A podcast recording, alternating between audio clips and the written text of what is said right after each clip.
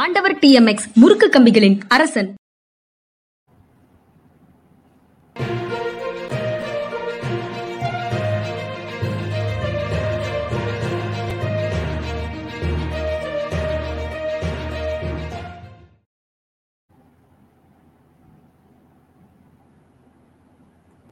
வணக்கம், இது மனிதா. வணக்கம், இதுடன் நான் ஐயன் கார்த்திகேயன். என்னோட ஜென்ராம் சார் ஜென்ராம் மீடியாவுக்காக ஒரு வாரமா ஏன் வரல அப்படின்னு கேட்டு எனக்கு ஏகப்பட்ட மெசேஜுகள், ட்விட்டர்ல டேகு, வாட்ஸ்அப்ல மெசேஜு, எனக்கே ஒரு மாதிரி ஆகி போச்சு. இது என்னடா பெரிய பாவம் செய்து விட்டாயடா, பாவம் செய்து விட்டாய் அப்படின்ற மாதிரி ஆகிட்டாங்க மக்கள். எப்படி நீ நடத்தாம இருக்கலாம் அப்படின்னு கேள்வியால் தொலைச்செடுத்துட்டாங்க. மனிதாக்கு இவ்வளவு பெரிய வரவேற்பு இருக்கு அப்படின்றதே எனக்கு அப்புறம் தான் தெரிஞ்சிச்சு. உங்க மேலேயே உங்களுக்கு நம்பிக்கை அப்பதான் என்ன, ஒரு 5000 பேர் 6000 பேர் ஒரு நாளைக்கு பாக்குறாங்க, அது ஒரு பெரிய ரீச் இல்லையான்னு நினைச்சிட்டு இருந்தேன். ஆனா பார்த்தா இது ரொம்ப ஒரு தினம் பார்க்கிறவங்க நிறைய பேர். நான் அதற்காக காத்திருந்து இப்ப மனசு விட்டு போச்சு அப்படின்லாம் போட்டிருந்தாரு ஒருத்தர். ஒன்றும் இல்லை சார் வந்து அமெரிக்காவிலிருந்து இந்தியா திரும்பினார், அயல்நாட்டு பயணத்தை முடித்து கொண்டு அப்படின்ற மகிழ்ச்சியான செய்தியை இந்த நேரத்தை நான் சொல்ல கடமைப்பட்டிருக்கேன். இல்ல, நான் வந்து அந்த பயணத்திற்கான ஒரு நாள் தான், அதுக்கப்புறம் முன்னால ஒரு நாள் பின்னாலே ஒரு நாள், அது ஒன்று ஞாயிற்றுக்கிழமையில போயிடும், 2 நாள் நிறுத்த வேண்டியது இருக்கும் அப்படின்னு தான் நான் நினைச்சேன். ஆனால் அதுக்கு முன்னாலேயே நான் கொஞ்சம் நிறுத்த வேண்டியதாயிடுச்சு. அங்க இருக்கும் போதே ஒரு 4-5 நாள் நான் வேற வேலைகள்லாம் பார்க்க வேண்டியது இருந்ததுனால நிறுத்த வேண்டியதாயிடுச்சு. அதுக்கப்புறம் இங்க வந்ததுக்கு அப்புறமும் நான் இங்க ஒவ்வொரு வருடமும் அங்கிருந்து வந்திருக்கிறேன். காலையில வந்து பிளைட் இறங்கிட்டு அப்படியே புது அர்த்தங்களுக்கும் போயிருக்கிறேன். வீட்டுக்கு வந்துட்டு குளிச்சுட்டு புது அர்த்தங்கள் காலையில 7 to 8 லைவுக்கு புதிய தலைமுறைக்கு போயிருக்கிறேன். இன்னைக்கு நான் சும்மா வந்து உட்கார்ந்துருக்கிறேன். நாளைக்கு வந்து நான் லைவ்ல ஆங்கர் பண்றேன்னு சொன்னா அங்க மக்கள் வந்து நண்பர்கள், டீமுக்குள்ள இருக்கிற நண்பர்கள் விடமாட்டாங்க. வந்துட்டீங்கல்ல சார், பண்ணிடுங்க அப்படின்னு சொல்லி உள்ள தள்ளி விட்டுருவாங்க. அப்பெல்லாம் எனக்கு தெரியல. ஆனா முதல் முறையாக இந்த முறை தான் வந்து 2-3 நாட்களாச்சு இன்னும் என்னால இயல்பு நிலைக்கு திரும்ப முடியல. ஜெட்லாக்ங்கிறது வந்து அவ்வளவு பாடாக படுத்துகிறது. அதான் விடுங்க, கமெண்ட்ல ஒருத்தர் கேக்குறாரு, எம்பிட்டு முதலீடு கொண்டு வந்தீங்க அப்படின்னு கேக்குறாரு. நான் இன்வெஸ்ட் பண்ண போறது போனேன்னு நீங்க நம்பவே மாட்டீங்களா? நான் போகும்போது 5000 கோடி எடுத்துட்டு போனீங்களா? போகும்போது 5000 கோடி எடுத்துட்டு போனீங்களா? ஓகே, இன்ஃபார்ம் பண்ணலாம்ல சார்னு ஒருத்தர் கேட்டுக்காரு. கரெக்ட், நாங்கள் இன்ஃபார்ம் பண்ணியிருக்கணும், அது எங்களுடைய தப்பு தான். உங்களை எல்லாம் கவலையில் ஆழ்த்தியதுக்கு வருந்துகிறோம். நான் அடுத்து இன்னைக்கான தலைப்பு அதுக்குள்ள போயிடலாம். ரொம்ப நேரம் வந்து அதிக நேரம் எடுத்துக்கிறதுல அர்த்தம் இல்லை. நீங்கள் எல்லாரும் கொடுக்குற வரவேற்பின் காரணமாக தான் அதை நடத்தணும். அதிக பேர்கிட்ட கொண்டு போய் சேர்க்கிற வேலையை எங்களால் செய்கிறத விட நீங்கள் செய்ய வேண்டும். கேட்ட 100 பேரும் தினமும் இதை ஷேர் பண்ணிங்கன்னா கூட ஒருத்தர் பார்த்தாருனாலும் 100 ரூபீஸ் எக்ஸ்ட்ரா ஆகும். அதை கொண்டு போய் சேர்க்கிற பணியை உங்கள் கரத்திலேயே ஒப்படைச்சிடறோம். அடுத்து வந்து இன்னைக்கு தலைப்பு, நீ அந்த ஜாதி அதிகாரி அப்படின்னு கண்ணப்பன் பேசினார் அப்படின்னு ஒரு வீடியோ குற்றச்சாட்டு வைக்கிறார். இந்த குற்றச்சாட்டில் நீ வந்து இந்த ஜாதியை சார்ந்த அதிகாரி, நீ அதனால வந்து அங்கே இருக்கிற அதிமுக சேர்மனுக்கு ஏற்றார் போல தான் நடந்துக்கிற அப்படின்னு சொல்லி ஒருமையில் பேசியதாகவும் அந்த ஜாதியை குறிப்பிட்டு பேசியது எனக்கு ரொம்ப மனசு கஷ்டமா இருந்துச்சு.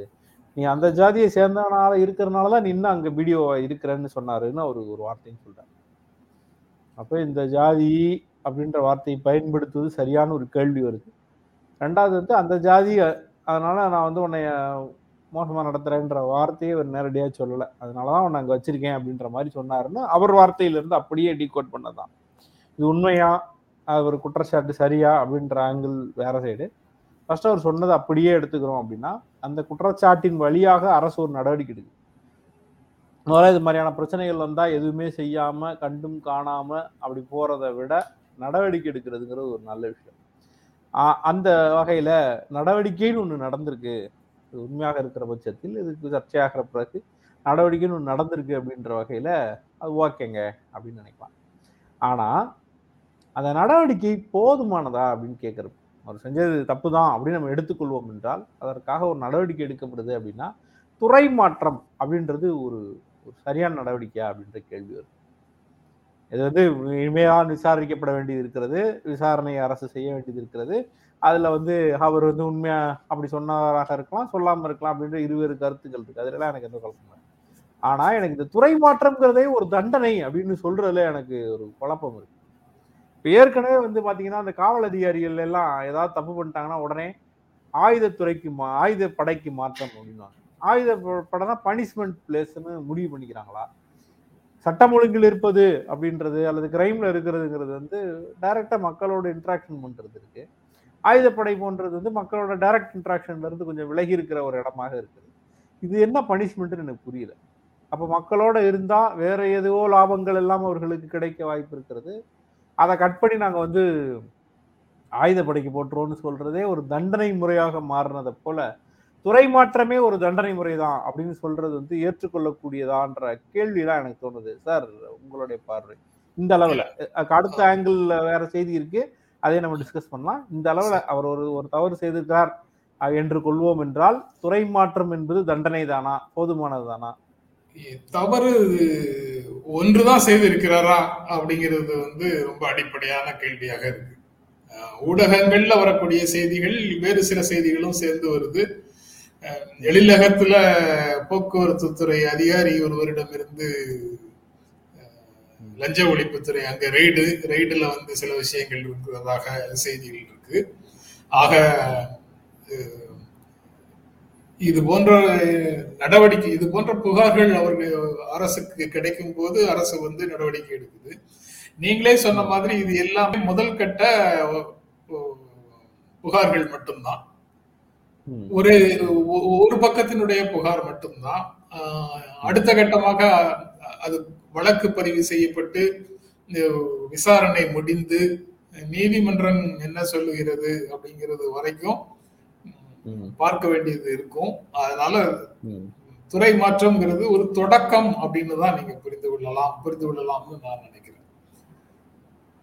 அது தண்டனையா அப்படின்னு கேட்டா அது தண்டனை இல்லை. அதுவும் இந்த குற்றத்திற்கு, வன்கொடுமை குற்றத்திற்கு அது தண்டனையா அப்படின்னு கேட்டா நிச்சயமாக தண்டனை இல்லை.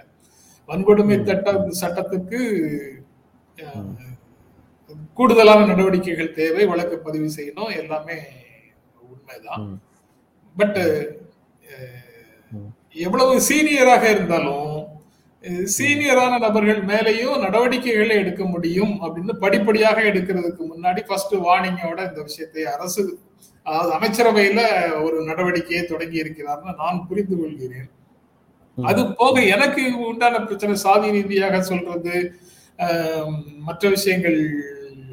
இந்த செய்தியில இன்னொரு பக்கம் இருக்கு, அதையும் நான் சொல்லிடுறேன். ஏபிபி தமிழ்நாடு இந்த செய்தியை வேறாக அனுப்புகிறது. உண்மையா அப்படி அவர் பேசினாரா அப்படின்னு நாங்கள் விசாரித்தோம். அதில் பார்த்தா திமுகவில் உள்ளடி வேலைகள் நடக்குது.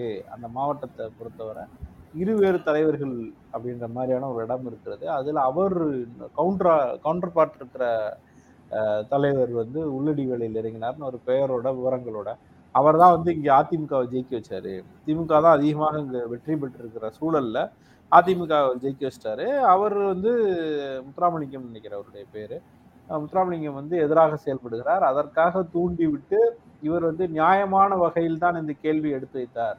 அங்கே நிறைய பணிகள் தடைபட்டிருந்தது, குடிநீர் திட்டங்கள்லாம் தடைபட்டிருந்தது. அதை இந்த 2 வீடியோக்களும் சேர்ந்து செய்தார்கள். நேரடியாக அழைத்து வரலன்னு தான் வீட்டுக்கு கூப்பிட்டு சத்தம் போட்டார், ஏன் இப்படி பண்ணுறீங்கன்னு சொல்லி கேள்வியை வச்சார். அந்த கேள்வி வச்சதுல தான் இந்த மாதிரி அதை எப்படி மாற்றி அமைக்கிறதுங்கிறதுக்காக ரொம்ப திட்டமிட்டு ஆர்கனைஸ்டாக இதில் அந்த வீடியோவுடைய வகுப்பை வைத்து பிரச்சனையை உருவாக்கலாம்னு சொல்லி பண்ணாங்கன்னு சொல்லி ஒரு கவுண்டர் ஆர்கியூமெண்ட்டை ஏபிபி தமிழ்நாடு செய்தி ஒன்று போட்டிருக்கு. முதல் செய்தியும் நமக்கு பரவியதின் வகையில் நம்ம சொல்கிறோம். இரண்டாவது செய்தி இப்படி ஒரு ஆங்கிள் இருக்குன்றதையும் பதிவு செய்யணுங்கிறதுக்காக கரெக்டாக இரண்டுமே, இந்த 2 பார்வைகளுமே முதலமைச்சருடைய பார்வைக்கு போயிருக்கலாம். அதனால அவர் துறை நடவடிக்கை என்பதிலிருந்து அந்த நடவடிக்கையை தொடங்கி இருக்கலாம். இறுதியான உண்மை நிலை தெரிகிற வரைக்கும் அது இப்படித்தான் இருக்கும் அப்படின்னு நினைக்கிறேன். எனக்கு அதை தாண்டி நீங்க வீட்டுக்கு வரவழைத்து திட்டினார்னு சொல்றீங்க, நீங்க சத்தம் போட்டார்னு சொல்றீங்க, நான் படிச்ச செய்தியில திட்டினார்னு இருக்குது. சாதி பெயர் சொல்லி திட்டுறது அப்படிங்கிறது அது வன்கொடுமை குற்றம் குற்ற செயல், அதுல வந்து பேச்சுக்கே இடமில்லை. அதுக்கு என்ன விசாரணையோ அது நடக்கும். சாதாரணமாக அமைச்சர்கள் அதிகாரிகளை எப்படி நடத்த வேண்டும் அப்படிங்கறத பற்றி ஏதேனும் கோட் ஆஃப் கான்டாக்ட் உண்டா? அங்கிருந்து இன்னொரு கம்மாவும் போட வேண்டியது இருக்கு. அமைச்சர்கள் மிக மரியாதையாக நடத்த வேண்டும் என்கிறது மிக முக்கியமானது. அங்க அதிகாரிகள் எப்படி அதிகாரிகள் எப்படி அமைச்சர்கள் நடத்துவது என்பதற்கு பக்கத்துல இன்னொரு கமாவை போட்டு அதிகாரிகள் எப்படி மக்களை நடத்துவதுன்ற ஒரு கேள்வி இருக்கு. நீங்க போய் நல்ல சட்டை போட்டு அயன் பண்ணி பேண்டை போட்டு ஒரு பெல்ட்டை போட்டு போனீங்கன்னா சார் அப்படின்னு வருது. அதுல நீங்க ஒரு கேள்வியே கேட்காம சாதாரணமா சொல்லிட்டு வந்துட்டீங்கன்னா அந்த மரியாதையோட நீங்க எஸ்கேப் ஆயிடலாம். நீங்க கேள்வின்னு ஒண்ணு வச்சுட்டீங்க, எனக்கு இதை செய்யறீங்க கேட்டீங்கன்னா அதுக்கடுத்து டோன் மாறுது. அதுல வந்து பல சிக்கல்கள் இருக்கு. அந்த ரோடு பிரச்சனை இன்னும் உங்க மனசை விட்டு போகலன்னு நினைக்கிறேன். அன்னைக்கு சட்டை அயன் பண்ணி போட்டு போனீங்களா இல்லையா? இல்ல, அன்னைக்கு ரொம்ப சாதாரணமா போனேன். ரோடு பிரச்சனை மட்டும் இல்ல சார், சிக்கல் வந்து ஐயா ரோடு பிரச்சனைக்காக நான் சொல்லல, நான் நீங்க சட்டை அயன் பண்ணிட்டு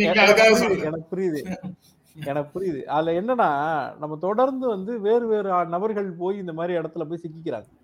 சிக்கிக்கிட்டு கூப்பிட்டு சொல்கிறாங்க. நம்மளால் வந்து ஃபோன்லேயே பேசி இதெல்லாம் இது பண்ண முடியறதில்ல. நான் ரொம்ப இப்போ குறுகிய காலமாக ஒரு வேலையை தொடங்கியிருக்கேன்.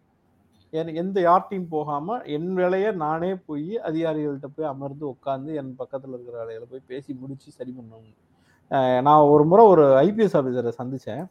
வேற ஒரு நண்பரோட நீங்க சொந்தமாகவும் வீட்டுல செய்யக்கூடிய வேலைகளும் ரொம்ப குறைவு, வேறு உங்கள் நேரத்தை அதிகமாக எடுத்துக்கொள்ளக்கூடிய உங்களுடைய பணியும் குறைவு. மனிதா வந்து இரவு 9 மணிக்கு அரசு அலுவலகங்கள் இல்லாத ஒரு நேரத்துல வருது. அவ்வளவு லக்ஸரி உங்களுக்கு இருக்கிறதுனால நீங்க இதையெல்லாம் என்னுடைய காரியத்தை நானே சென்று முடித்துக் கொள்கிறேன் அரசு அலுவலகங்கள்ல அப்படின்னு சொல்றீங்களா? அது இல்லை சார், இந்த விஷயத்த சொல்லிடுறேன். ஒரு ஐபிஎஸ் ஆஃபீஸரை சந்தித்தேன். அந்த ஐபிஎஸ் ஆஃபீஸர் வந்து வேற ஒரு நண்பரோட போயிருந்தேன். ஒரு 5-6 வருஷம் இருக்கும். ஒரு தனி சந்திப்புன்ற மாதிரி இருந்தது. அப்போது ஒரு நபர் வந்து அவரை சந்திக்கிறார். அவர் எம்எல்ஏட்டையோ எம்பிட்டையோ ரெக்கமெண்டேஷன் இருக்கிறாரு. அது மூலமாக அவர்கிட்ட பேசியிருக்கிறாரு. அதனால் அவர் உள்ள நாங்கள் 2 பேரும் மீட் பண்ணிகிட்டு இருக்கும்போது அவரையும் கூப்பிட்டு என்னன்னு கேட்குறாரு. கேட்டோடனே அவர் 2வது தடவை அந்த எம்எல்ஏட்டையோ எம்பிட்டையோ இன்ஃப்ளூயன்ஸ் பண்ணியிருக்கிறார். உடனே இவர் சொன்னார் ஒரு வார்த்தை, சார் இப்போ நீங்கள் வந்து யாரையோ தெரியுன்றக்காக என் மேலே ப்ரெஷர் போட்டுக்கிட்டே இருக்கீங்க. இப்படியே ப்ரெஷர் போட்டிங்கன்னா இங்கே சாதாரணமாக ஒருத்தன் வருவான்ல, யாரையுமே தெரியாதவன், அவனுக்கும் நான் வேலை செஞ்சிடணும்ல. அந்த மாதிரி இந்த சாதாரணமாக யாரையும் தெரியாத வர்றவனுக்கும் இங்கே வேலை நடக்கும். அதை முயற்சியே பண்ணாமல் நீங்கள் திரும்ப திரும்ப ஆள் வச்சு ஃபோன் பண்ணுறதுங்கிறது சரியில்லை அப்படின்னு சொல்லி கடுமையாக பேசி அனுப்பிவிட்டார். எனக்கு அது தலையில் அடிச்சுக்கிட்டே இருந்துச்சு. அதனால் நீ யாரையுமா போய் பார்க்குறத விட நேரில் போய் முட்டு அப்படின்றாங்க. இப்போ யாராவது நண்பர்கள் வந்து சொன்னாங்கனாலுமே யார்கிட்டையாவது சொல்லி அப்படின்றதுக்கு முதல்ல போய் முட்டு, தோற்றுப்போ. முட்டிட்டு அப்புறம் போய் யாரையாவது போய் பார்க்குற வேலையெல்லாம் செய்யி. ஒன்றால் நீ முட்டாவே செய்யாமல் எடுத்தோடனே ரெக்கமெண்டேஷன் நீட்டிட்டு போனேன்னா அது சரியாக இருக்காது. சாதாரண நாளுக்கு என்ன நிலமன்றதை யோசித்து யோசித்து செயல்படுங்க அப்படின்னு சொல்லி எனக்கு அன்னையில அவர் இன்னைக்கு ஐஜி ஆயிட்டாரு. இப்ப நீங்க சொன்ன அதே விஷயத்தான் வந்து பஞ்சாப் முதலமைச்சர் பொறுப்பேற்ற உடனே பகவான் மானும் சொன்னாரு. முதல் அமைச்சரவை கூட்டத்துல சொன்னாரு, ஒரு 20,000 போஸ்ட வந்து ஃபில்அப் பண்றோம் அரசு அலுவலகங்கள்ல இருக்கக்கூடிய காலி இடங்களை. ஆனா 20,000 பேருக்கும் ரெக்கமெண்டேஷனோட வந்துடாதீங்க. நமக்கு தெரிஞ்ச நமக்கு வேண்டியவங்களை தாண்டி வேலை கிடைக்கணுங்கிறதுக்காகவும் நியாயம் கிடைக்கணுங்கிறதுக்காக ஏராளமான இளைஞர்கள் சமூகத்துல இருக்கிறாங்க. அவங்களுக்கு நியாயம் போய் சேரணும். அதனால யாரும் பரிந்துரையோடு என்னிடம் வந்து விடாதீர்கள் அப்படின்னு முதல் அமைச்சரவை கூட்டத்துல சொன்னார். சொன்னது வந்து சுதாகர் ஐபிஎஸ் சொல்லி இப்ப ஒரு ஐஜியா இருக்காரு. அடுத்து ஒரு காவல்துறை செய்தி தான் ஆபரேஷன் கஞ்சா வேட்டை 2.0 டிஜிபி உத்தரவு அப்படின்ற ஒரு விஷயம் இருக்கு. அடுத்த 1 மாதத்துக்கு கஞ்சா விற்பவர்களை விரட்டி விரட்டி பிடிப்பதாக அரசு ஒரு முடிவெடுத்திருக்கிறது. காரணம் வந்து சிறார் குற்றவாளிகள் அதிகரிக்கிறாங்க அப்படின்ற ஒரு செய்தியும் இங்கே இருந்தது. கஞ்சா தொடர்பான பிரச்சனைகளை வந்து வேற வேற இடங்களில் வேற வேற அதிகாரிகள் பிடிச்சிக்கிட்டு தான் இருக்காங்க. ஆனாலும் தொடர்ந்து அது மிக அதிகமாக இருக்கிறது. அது குழந்தைகளை பாதிக்குது. குறிப்பாக பள்ளிக்கூட குழந்தைகள் அதை அடிச்சுட்டு வாத்தியாரை போய் வம்பு பண்ணுறது, இது மாதிரியான விஷயங்கள்லாம் பார்க்க முடிஞ்சு. நான் கூட ஒரு வீடியோ போட்டிருந்தேன். அந்த வீடியோ ஒரு ஒரு எப்படி பார்க்க வீடியோ போடுறதுக்கு முன்னாடி ஒரு ப்ரெடிக்ஷன் இருக்குங்களா, இது ஒரு பெருசாக யாரும் பார்க்க போகிறது இல்லைன்னு அந்த ப்ரெடிக்ஷனோட தான் போட்டேன். ஒரு 5000-6000 பேர் தான் பார்த்துருக்காங்க. ஆனால் இந்த இந்த விஷயம் நடந்தோடனே எனக்கு ஒரு மகிழ்ச்சி ஆகிறது. வேற சொல்லியிருக்கிறாங்க குண்டாசுக்கு ஆதரிக்கிறோமா எதிர்க்கிறோமான்றது வேற பகுதி, அதை இதோட சேர்த்துற வேண்டாம். 5000 பேர் தான் பார்த்துருக்குறாங்க அப்படின்னு சொல்றீங்கல்ல, ஒப்பீட்டு அளவுல தான் அது வந்து சொல்லு, அந்த எண்ணிக்கைகள் எல்லாம் ஒப்பீட்டு அளவிலானது, அதை வந்து ஒப்பு நோக்கத்தக்கது, ரிலேட்டிவ் அப்படிங்கிறதுக்காக சொல்றேன். எனக்கு நான் போடுற வீடியோ 5000 பேர் பார்த்தா எனக்கு அது பெரிய ஆடியன்ஸ், பெரிய வியூ. நீங்க போடுற வீடியோ 5000 பேர் பார்த்தா அது வந்து ரொம்ப ஆவரேஜான வியூ. நம்ம நண்பர்கள் போடுற வீடியோ 5000னா அது ரொம்ப புவர் ஷோ அப்படித்தானே. அவங்களுக்கு எது பேசப்பட வேண்டியது அப்படின்றதான் நமக்கு அடிப்படையில இருந்தது. ஒரு மாசம் இந்த தேடுதல் வேட்டை அப்படின்றது 2.0ன்னு நடக்க போகிறது. அதுல வந்து பிடிபடுபவர்கள் கஞ்சா கேஸ்ல பிடிக்கிறவங்களை வந்து குண்டாஸ் போட போறாங்கன்ற ஒரு அறிவிப்பு வந்து குண்டாசை எதிர்க்கிறோமா ஆதரிக்கிறோமான்றதை தாண்டி இது வந்து ஒட்டுமொத்தமாக சீரழிக்கக்கூடிய ஒரு சூழலாக இருக்கு. அரசின் கைவிட்டு போகிற அளவுக்கு இது இருக்கா அப்படின்னு எனக்கு ஒரு பெரிய சந்தேகம் இருக்கு. நான் ஒரு சந்தேகம் கேட்கறதுக்கு கையை காட்டுறேன். அந்த நேரத்துல சந்தேகம் வருதுன்னு நீங்க சொன்னீங்கன்னு அர்த்தம். சொல்லுங்க சார், சொல்லுங்க சார். இல்ல, ஏதாவது ஒன்றை வந்து எப்போதுமே நாம வந்து ஆதரிச்சாகணும் அல்லது எதிர்த்தாகணும்னு ஏதேனும் கட்டாயம் இருக்கா? இல்ல இல்ல இல்ல இல்ல இல்ல இல்ல எனக்கு அந்த சந்தேகம் வந்துருச்சு. ஏதாவது ஜெயிலுக்கு அனுப்புறதை ஆதரிக்கிறோமா இல்லையான்னு தெரியல, தண்டனை கொடுக்கறத ஆதரிக்கிறோமா இல்லையாங்கிறது வேற விஷயம். இப்ப நான் தொட்டேன்னா கஞ்சாவை பத்தி நீங்க ஜென்ராம் சார் எடுத்து பேசுறத விட்டுட்டு குண்டாசை பத்தி எடுத்து பேச போயிடுவாருன்றக்காக அதை பிடிச்சு வைக்கிறக்காக அதை உள்ள போடுறேன். இன்னொரு நாள் அதை பேசிக்கிடுவோம், இப்ப இதுக்கு வாங்க அப்படின்றேன் சார். இதுல கவனிக்கப்பட வேண்டியது, இந்த சிறார் குற்றவாளிகள் அப்படின்ற ஒரு ஏரியா அதிகரிச்சுட்டே இருக்கு. தினச்செய்திகள்ல வந்து இந்த பாலியல் ரீதியான குற்றங்களை ஈடுபடுபவர்கள் சிறார்களாக அல்லது கல்லூரி மாணவர்களாக இருக்கிறத வந்து பார்க்க முடியுது. 20 வயசு பையன், 19 வயசு பையன், என்னைக்கு ஏதோ ஒரு செய்தி படித்தேன், கடலூர் மாவட்ட செய்தி நினைக்கிறேன், நம்ம அதை இன்க்ளூட் பண்ணியிருக்கோமான்னு தெரியல. அந்த ஒரு பெண்ணுக்கு எதிரான ஒரு குற்றம் நடக்குது. அதில் வயசு பசங்க 19 வயசு பையன் 3 பேர் அரெஸ்ட் ஆனான்னு போட்டிருக்கு. பயங்கர அதிர்ச்சியா இருக்கு. அந்த இளைய தலைமுறை வந்து ரொம்ப டீவியேட் ஆகிட்டு இருக்கு. அவர்களுக்கு இந்த கஞ்சா போன்ற போதை எளிமையாக கிடைக்குது, போலி மதுபானங்கள் கிடைக்குது என்றா ஆச்சரியமாகவும் அதிர்ச்சியாகவும் இருக்கு. என்னைக்காவது எங்கேயோ 1 நடக்கும் 2 நடக்கும்னு கேள்வி. ஆனால் இன்னைக்கு கிராமமா இப்போ எங்கள் ஊர் பக்கம்லாம் நிறைய இடங்கள்ல அதை சொல்றதை நான் பார்க்க முடியுது. வேறு வேறு இடங்கள்லையும் அதை சொல்றேன். 2-3 அதிகாரிகள்கிட்ட பேசும்போது அவங்க சொல்றாங்க, லாக்டவுன்ல ரொம்ப அதிகமாகிடுச்சுங்க, கண்ட்ரோலே பண்ண முடியல அப்படின்றாங்க. வேறு வேறு லோக்கல் இந்த பிரசிடென்ட்ஸ் எல்லாம் இருப்பாங்கல்ல, அந்த ஊராட்சி தலைவர்கள், அவர்கள்ட்ட பேசும்போதும் சார் ரொம்ப அநியாயம் பண்ணுறாங்க சார், எங்கே பார்த்தாலும் நிற்கிறாங்க சார் அப்படின்னு தகவல் சொல்கிறாங்க. இது வந்து தமிழ்நாடு முழுக்கவே ஒரு சேலஞ்சிங்கான பொசிஷனுக்கு போயிடுச்சு. இந்த பிள்ளைகள் வந்து கல்வி சூழலில் இருப்பதே ஒரு பெரிய பாதுகாப்பு. நான் அதை வந்து அடிக்கடி பேசிக்கிட்டே இருந்த ஒரு சப்ஜெக்ட். 8ஆம் வகுப்பு ஏன்டா பாஸ் போடுற, அவன் எதுக்கு பாஸ் போடுறான், படித்தா தானே நீ பாஸ் பண்ணணும் அப்படின்னு சொல்லுவாங்க. அது ரொம்ப பெரிய தப்பாக இருந்தது. அவனுக்கு கல்விங்கிறது வந்து இங்கிலீஷும் தமிழும் மேக்ஸும் சயின்ஸும் சோசியலும் கொடுக்கறது கிடையாது. அவன் ஒரு சூழலில், ஒரு பள்ளிக்கூடத்தில் படிக்கிற இடத்துல உட்காந்துருக்கிறதே வந்து அவனுக்கு ஒரு கல்வி தான். அவன் வெளியில் போய் கஞ்சா அடிக்கவோ அல்லது வந்து சிகரெட் பிடிக்கிறதுக்கோ அல்லது சமூக விரோதிகளோட ஊர் சுற்றுறதுக்கோ, அதுலேருந்து அவனுக்கு வந்து வேற வேற விஷயங்கள் பிக் பண்ணுறதுக்கோ ஒரு இடம் உருவாகாமல் அவன் அந்த டீனேஜில் ஒரு பள்ளிக்கூடத்தில் அறையும் குறையுமா படித்தாலும் பரவாயில்ல, அவன் பள்ளிக்கூடத்தில் இருந்தான்னா ரொம்ப சந்தோஷம், அது ரொம்ப முக்கியம் அப்படின்னு சொல்லி நான் தொடர்ந்து பேசுறது உண்டு. அது வந்து எனக்கு பயங்கர ரெஃப்ளெக்ட் ஆகுது. 2 வருஷம் நீங்கள் ஒரு லாக்டவுன் மூலமாக பள்ளிக்கூடத்துக்கு போகலைன்னா எவ்வளவு பையனுடைய வாழ்க்கை வந்து வேறு திசையில் வேறு பக்கம் போகுது அப்படின்றது வந்து ரொம்ப அதிர்ச்சிகரமாக இருந்துச்சு. இவ்வளோ லாக்டவுனில் நம்மலாம் பால் பாக்கெட்டுக்கு அலைஞ்சிக்கிறது தான், இவங்களுக்கு மட்டும் எப்படி கஞ்சாவை கடத்துற அளவுக்கு டெவலப் பண்ணாங்கன்ற ஒரு $1 மில்லியன் கேள்வி எனக்கு வருது. நான் ஏற்கனவே சில நண்பர்கள் என்னையோட பேசினதை நான் அவங்க கிட்ட சொல்லியிருக்கிறேன். அவங்க அடிக்கடி சொல்றது வந்து, உங்களோட பேசிட்டு இருக்கிற அந்த தம்பிக்கு வயசு சின்ன வயசா இருந்தாலும் முதிர்ச்சி அதிகமாக இருக்கு அப்படின்னு சொல்லுவாங்க. அந்த முதிர்ச்சியை கொஞ்ச நேரத்துக்கு முன்னால நீங்க பேசும்போது நான் உணர்ந்து கொண்டேன் அப்படின்னு சொல்லி முதல்ல உங்களை பாராட்டுகிறேன். வயசுலயோ உருவத்திலயோ உணராத வரைக்கும் சம்பாதிச்சது அது இயற்கையாக அதெல்லாம் நீங்க அனுபவிச்சுதான் ஆகணும்.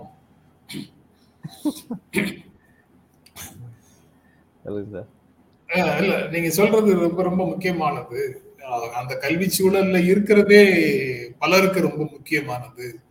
இத சாதாரணமாக இந்த கஷ்டங்களை அறியாதவர்கள் என்ன சொல்லுவாங்கன்னா, ஒரு ஆங்கிலத்துல சொன்னா எலிட்டிஸ்ட்னு சொல்லுவாங்கல்ல, அந்த எலிட்டிஸ்ட் மனநிலையில இருக்கக்கூடிய நல்ல நல்ல எண்ணங்கள் கொண்டவங்க தான், திமிரா இருக்கிறவங்க இல்லை, நல்ல எண்ணங்கள் கொண்டவங்க, எலிட்டிஸ்டா இருக்கிறவங்க, பிறருடைய சூழலை சரியாக உள்வாங்காதவர்கள் என்ன சொல்லுவாங்கன்னா, ஸ்பூன் ஃபீடிங் கூடாது அப்படின்னு சொல்லுவாங்க.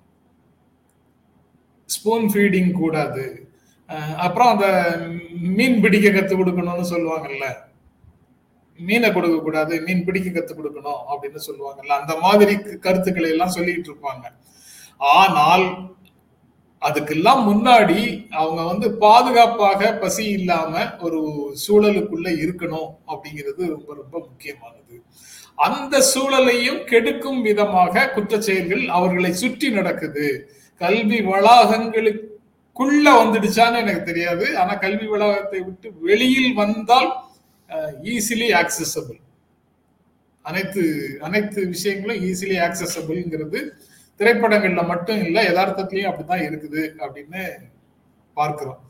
இந்த இப்ப நம்ம பேசிட்டு இருக்கிறதுலாம் ரொம்ப முக்கியமான அடுத்த தலைமுறை தொடர்பான நம்முடைய கவலையையும் அக்கறையையும் பேசிட்டு இருக்கிறோம். இதை பெட்டி பாலிடிக்ஸா, இது அதிமுக ஆட்சியில இருக்கும்போது இருந்ததா இல்லையா அல்லது திமுக ஆட்சியில இருந்த போது இருந்ததா இல்லையா அப்படிங்கிற மாதிரியான விவகாரங்களுக்குள்ள இந்த விஷயத்தை திசை திருப்பி கொண்டு போய்விடக்கூடாது. அதுல இன்னமும் ஒரு ஒரு விஷயம் பார்த்தேன், இதுவும் பள்ளி தொடர்பானது, இன்னொன்னு கல்லூரி தொடர்பானது, இந்த ரெண்டு செய்தியும் சேர்த்து ஒன்றாகவே பேச வேண்டியது இருக்குன்னு நினைக்கிறேன். ஒன்று மகிழ்ச்சி சார்ந்த பிள்ளை, அந்த குழந்தை கழிப்பறையை சுத்தம் செய்ய வச்ச சம்பவம். இன்னொரு ஐஐடி சம்பவம், அதுவும் ஒரு தலித் பொண்ணு, அவங்க ஐஐடி மாணவியாக இருக்கிறார்கள், அங்கு பாலியல் வன்கொடுமை நடக்கிறது. இந்த ரெண்டு விஷயம் ரொம்ப ஒரு உலுக்கி போடக்கூடிய சம்பவமாக இருக்கிறது. இதையெல்லாம் எடுத்து போராடுறதுக்கு இன்னைக்கு கட்சிகள் இல்லை, இது எப்பறம் நடக்கலாம் அப்படின்னு கேட்டுட்டு போய் போர்டன் வச்சுக்கிட்டு பெரும் போராட்டம் பண்றதுக்கு ஆளுங்க வர்றதே கிடையாது. நீங்க இது அப்பப்ப நம்ம மனிதாபிமானிகள் இதை விவாதிச்சுட்டே இருக்கோம். நீங்க மாசத்துல ஒரு நாளாவது ஜாதி பேரை சொல்லி அரசு பள்ளியில இருக்கிற டீச்சரை திட்டி பிடிச்சாங்க அப்படின்ற செய்தியை நம்ம சொல்றோம். அப்புறம் அரசு பள்ளியில கழிவறையை சுத்தம் செய்ய வைக்கிறாங்க, அது யூபிலேயோ குஜராத்லயோ பீகார்லயோ அங்க நடக்கல, தமிழ்நாட்டுல நடக்குது. இன்டிமேட் பண்ணிக்கிட்டே இருக்கோம். ஒரே ஒரு நிமிஷம் இதையும் பார்த்துட்டு இது தொடர்பாக பேசுங்க. Discrimination is not done by villains, it is done by us. நம்மதானே வில்லன், நம்மதான் வில்லன், ரைட்? அது எனக்கு இது ரொம்ப ரொம்பவே அதிர்ச்சிகரமாக இருக்கு. தமிழ்நாட்டில் இது திரும்ப திரும்ப நடந்துகிட்டே இருக்கு. அவங்க இல்லை நாங்கள் யாரும் ஃபோர்ஸ் பண்ணி அந்த குழந்தைய செய்ய வைக்கல அப்படின்னு சொல்லி ஒரு ஸ்டேட்மெண்ட் இருக்கு. அங்க இருக்க ஊராட்சி தலைவர் போய் விசாரிச்சாரு, அது ஃபோர்ஸ் பண்ணி அந்த குழந்தைய அப்படி யாரும் செய்ய வைக்கலன்ற மாதிரி ஒரு அவங்க வாலண்டியர் பண்ணாங்க. புரியல, அவங்க வாலண்டியர், எனக்கு அந்த ஸ்டேட்மெண்ட்டே புரியல.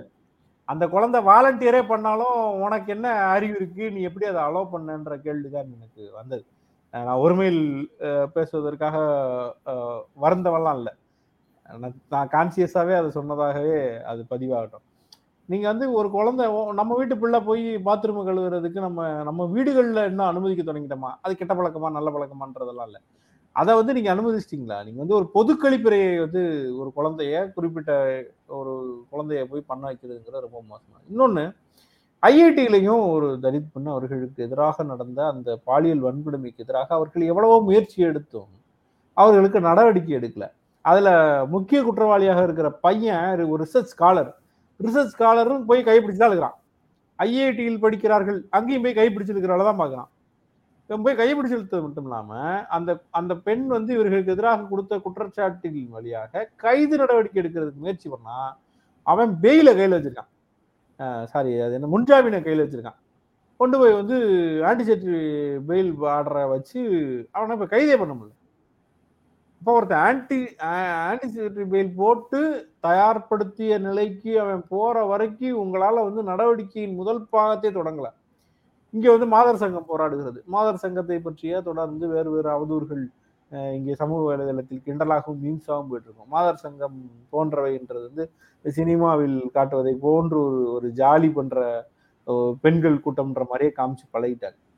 அது அதெல்லாம் நிறைய வேலைகள் நடக்குது. குறிப்பாக கம்யூனிஸ்ட் இயக்கத்தில் இருந்து வருகிற மாதர் சங்கங்கள் தொடர்ந்து பெரிய விஷயங்களுக்கான பெரும் போராட்டத்தை தெருவில் இறங்கி போட்டுக்கிட்டே இருக்கு. அதையும் நான் பல முறை பதிவு செஞ்சிருக்கேன். இன்னொரு முறை பதிவு செய்யறது தேவையானதுன்னு நினைக்கிறேன். அப்போ அவங்க போராடுறாங்க, அதுக்கு பிறகுதான் செய்தி வெளியில் வருது. இதற்காகவும் யாரும் போராடல. நீங்க பாருங்களேன், ஒரு ஒரு ஒரு பட்டியலினத்தை சார்ந்த ஒரு குழந்தை, பெண் குழந்தை வந்து பாத்ரூம் கழுவுனாலும் இங்கே யாருக்கும் கோவம் வந்து போராட்டம் நடக்க மாட்டேங்குது. ஒரு பட்டியலினத்தை சார்ந்த ஒரு பொண்ணுக்கு வந்து வன்முறை நடந்தாலும் அதற்காக யாரும் போராட மாட்டாங்க. செஞ்சது முஸ்லீமா இருக்கணும் அல்லது திமுக காரணா இருக்கணும், அதுதான் போராட்டம் நடக்குது. சிரிக்கிறதுக்கு மன்னிக்கணும். சொல்லுங்க இல்ல, நீங்க சொல்லும் போது சிரிச்சேன். அதுக்காக சிரிக்கிறதுக்கு மன்னிக்கணும்னு, அதாவது கடுமையாக ஒரு கொடுமையை பற்றி பேசிட்டு இருக்கிறீங்க. அது அது இயல்பாக நம்ம கிட்ட வந்து ஸ்பான்டேனியஸ் ரியாக்ஷன், தன்னிச்சையாக ஒரு எதிர்ப்பு வரமாட்டேங்குது. அதையும் நீங்க சொல்லிட்டு இருக்கிறீங்க. எப்ப தன்னிச்சையான எதிர்ப்பு வரும்னா அது மேனுஃபேக்சர்டு எதிர்ப்பாக இருக்கணும். அதை உற்பத்தி செய்யணும், நம்ம தயாரிச்சு கொடுக்கணும். எப்போ அதை தயாரித்து கொடுப்போம்? அந்த குற்றத்தை செய்தவர்கள் முஸ்லிம்களாக இருந்தால், அந்த குற்றத்தை செய்தவர்கள் தலித்துகளாக இருந்தால், அந்த குற்றத்தை செய்தவர்கள் அப்படின்னு ஒடுக்கப்பட்ட பிரிவினராக இருந்தால், அப்போ வந்து மேனுஃபேக்சர்டு அப்போசிஷன் வந்து எக்ஸிபிட் வெளியில காட்டப்படும். அப்படி இல்லைன்னா நம்ம வந்து இயல்பாக அதை கடந்து போகிறோம் அப்படின்னு சொல்றது ரொம்ப கவலை தரக்கூடியது. நீங்க அதை முதல்ல சொன்னீங்கல்ல, ஸ்பான்டேனியஸ் ரியாக்ஷன் ஏன் வரல அப்படின்னு, அது இந்த மாதிரி விஷயங்களுக்காக மட்டும் இருக்கா? இல்ல பொதுவாக எந்த அநீதிக்கு எதிராகவும் நம்மிடமிருந்து உடனடியாக வரக்கூடிய ஸ்பான்டேனியஸ் ரியாக்ஷனை வந்து நம்ம இழந்து விட்டோமா?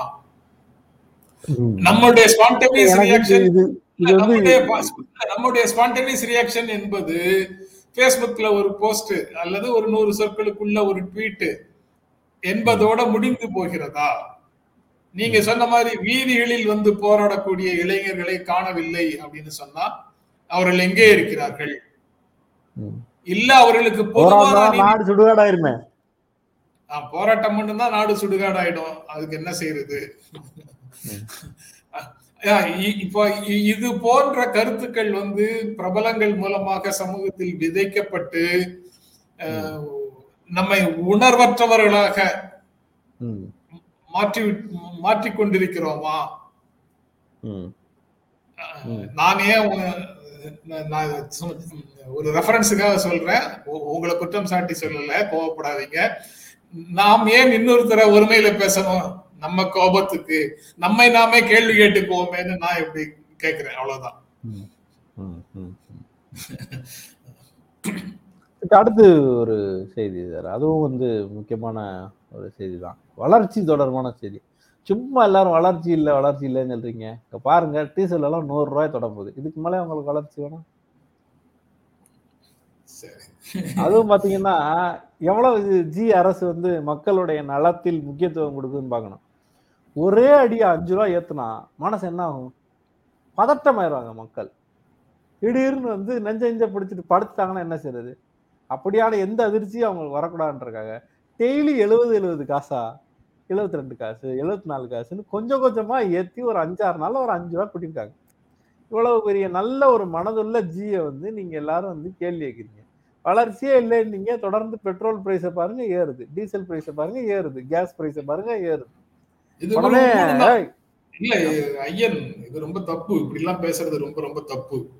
நான் கடுமையாக கண்டிக்கிறேன்.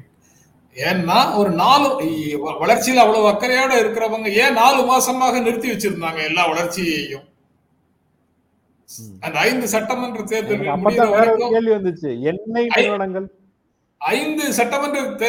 முடிகிற வரைக்கும் இந்த இயல்பான வளர்ச்சியை ஏன் நிறுத்தி வச்சுட்டாங்க, அதை ஏன் அலோ பண்ணல? அதான் அடுத்த கேள்வி அதான் வருது. அதாவது எண்ணெய் நிறுவனங்கள் தான் பெட்ரோல் விலையை ஏற்றுகின்றன, எண்ணெய் நிறுவனங்கள் தான் பெட்ரோல் விலையை முடிவு பண்ணுகின்றன அப்படின்னு சொன்னா எப்படி 5 மாநில தேர்தல் வரை பொறுமையாக காத்து கொண்டிருந்தார்கள்? போர் சூழல்னால உலகத்திலேயே கூடுதுரா இல்ல நீ இப்படி சொல்லிக்கிட்டு இருக்க அப்படின்னு ஒருத்தர் கமெண்ட் போட்டிருந்தாரு. கரெக்டு தான், போர் வந்து நடந்துகிட்டு இருக்கும் போது அந்த தேர்தல் வரைக்கும் அது எப்படி வெயிட் பண்ணுச்சு அப்படின்றது மட்டும் எனக்கு தெரியல.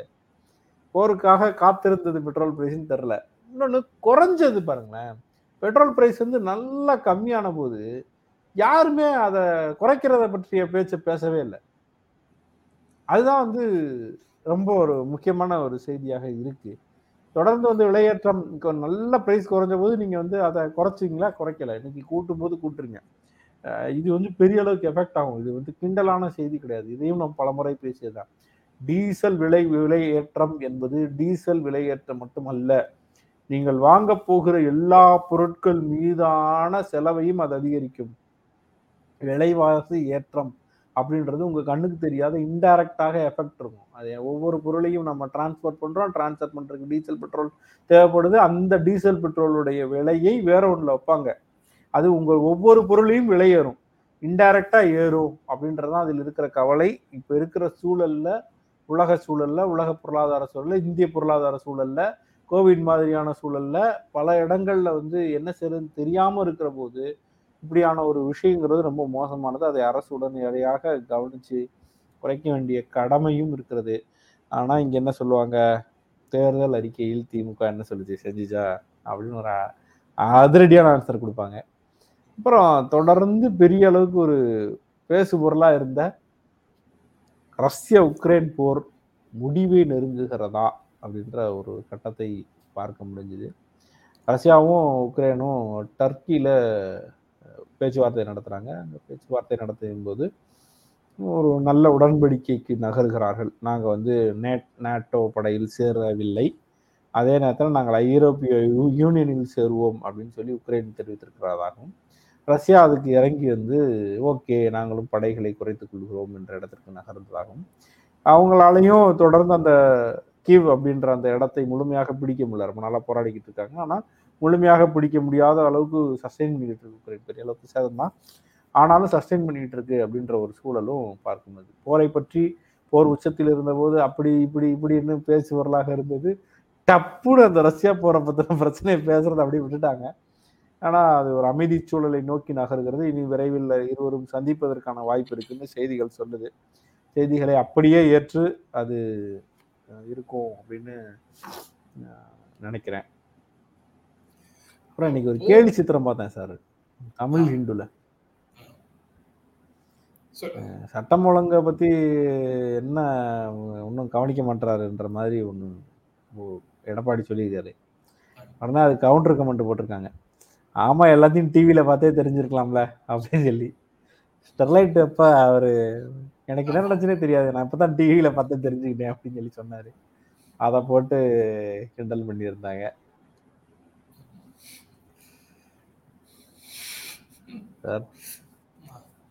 வேற செய்திகள் இருக்கா பொதுவான? இன்னைக்கு நான் அடுத்த செய்தியோட தான் சார். வேற இல்ல, நானும் வேற ஒன்றும் செய்திகள் எடுத்துட்டு வரல.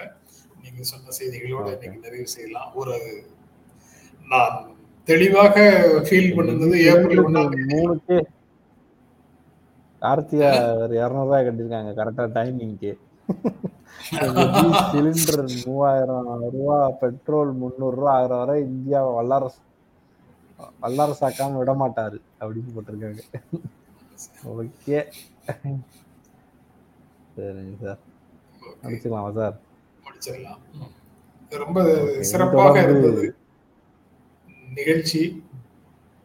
இப்போ ஐயன் வந்து சிறப்பாக இன்றைய நிகழ்ச்சியை நடத்தினார் என்பதில் மகிழ்ச்சி அப்படின்னா இது உண்மையிலேயே பாராட்டு தான், வேற ஒண்ணு நீங்க அதிர்ச்சியா பாக்காதீங்க. இல்ல இப்ப இது சந்தோஷமா சொல்லலாமா சொல்லக்கூடாதா? நான் நீங்க ஒரு ஜெர்க்கானதை பார்த்ததுனாலதான் நான் இதை சொல்றேன்.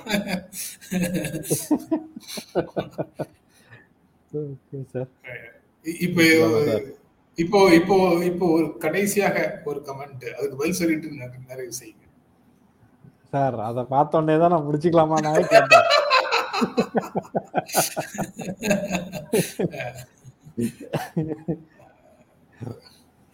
ரைட், டெய்லி பண்ணுங்கன்னு சொல்றது. டெய்லி வருவதற்கான எல்லா முயற்சியும் எடுக்கிறோம்.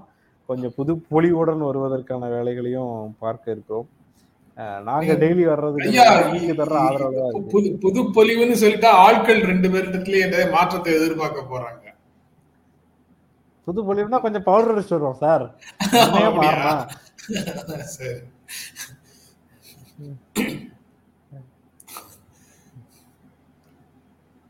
எவ்வளவு தூரம் அனுமதிக்கப்படுமோ அந்த அவ்வளவு தூரம் ஏற்கனவே தான் பவுடர் அடிச்சிருக்காங்களா, இதுக்கு மேல அடிச்சா சுண்ணாம்பு அடிச்ச மாதிரி ஆயிடும். முடிச்சுக்கலாமா? டாக் சம் மோர் டைம் அப்படின்னு சொல்றாங்க. அதாவது இது பனிஷ்மெண்ட், கிளாஸுக்கு வெளியில நின்னு டீச்சர் அனுப்புற மாதிரி.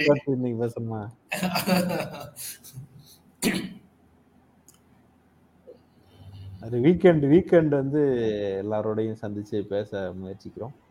அந்த மாதிரி கேள்வி பதில் மாதிரி பண்ண வரோம். ரொம்ப நாள் ஆயிடுச்சு, அதனால பேசுவோம். ரைட், ரொம்ப நன்றி.